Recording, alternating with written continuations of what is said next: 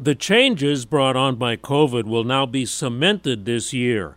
Kathy Wylde, the head of the influential Partnership for New York City, says more employers are facing the reality now that remote work is here to stay. Our survey says 80% of companies are looking at what's called a hybrid work schedule, where people will at least work two or three days in the office, the other days at home.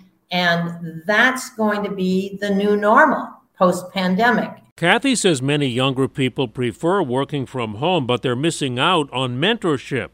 She also says the city is transitioning from a more Manhattan centric economy to one with more growth and innovation in the neighborhoods across the city.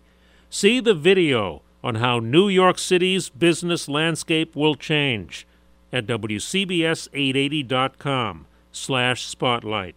I'm Joe Connolly for Bloomberg and WCBS News Radio 880.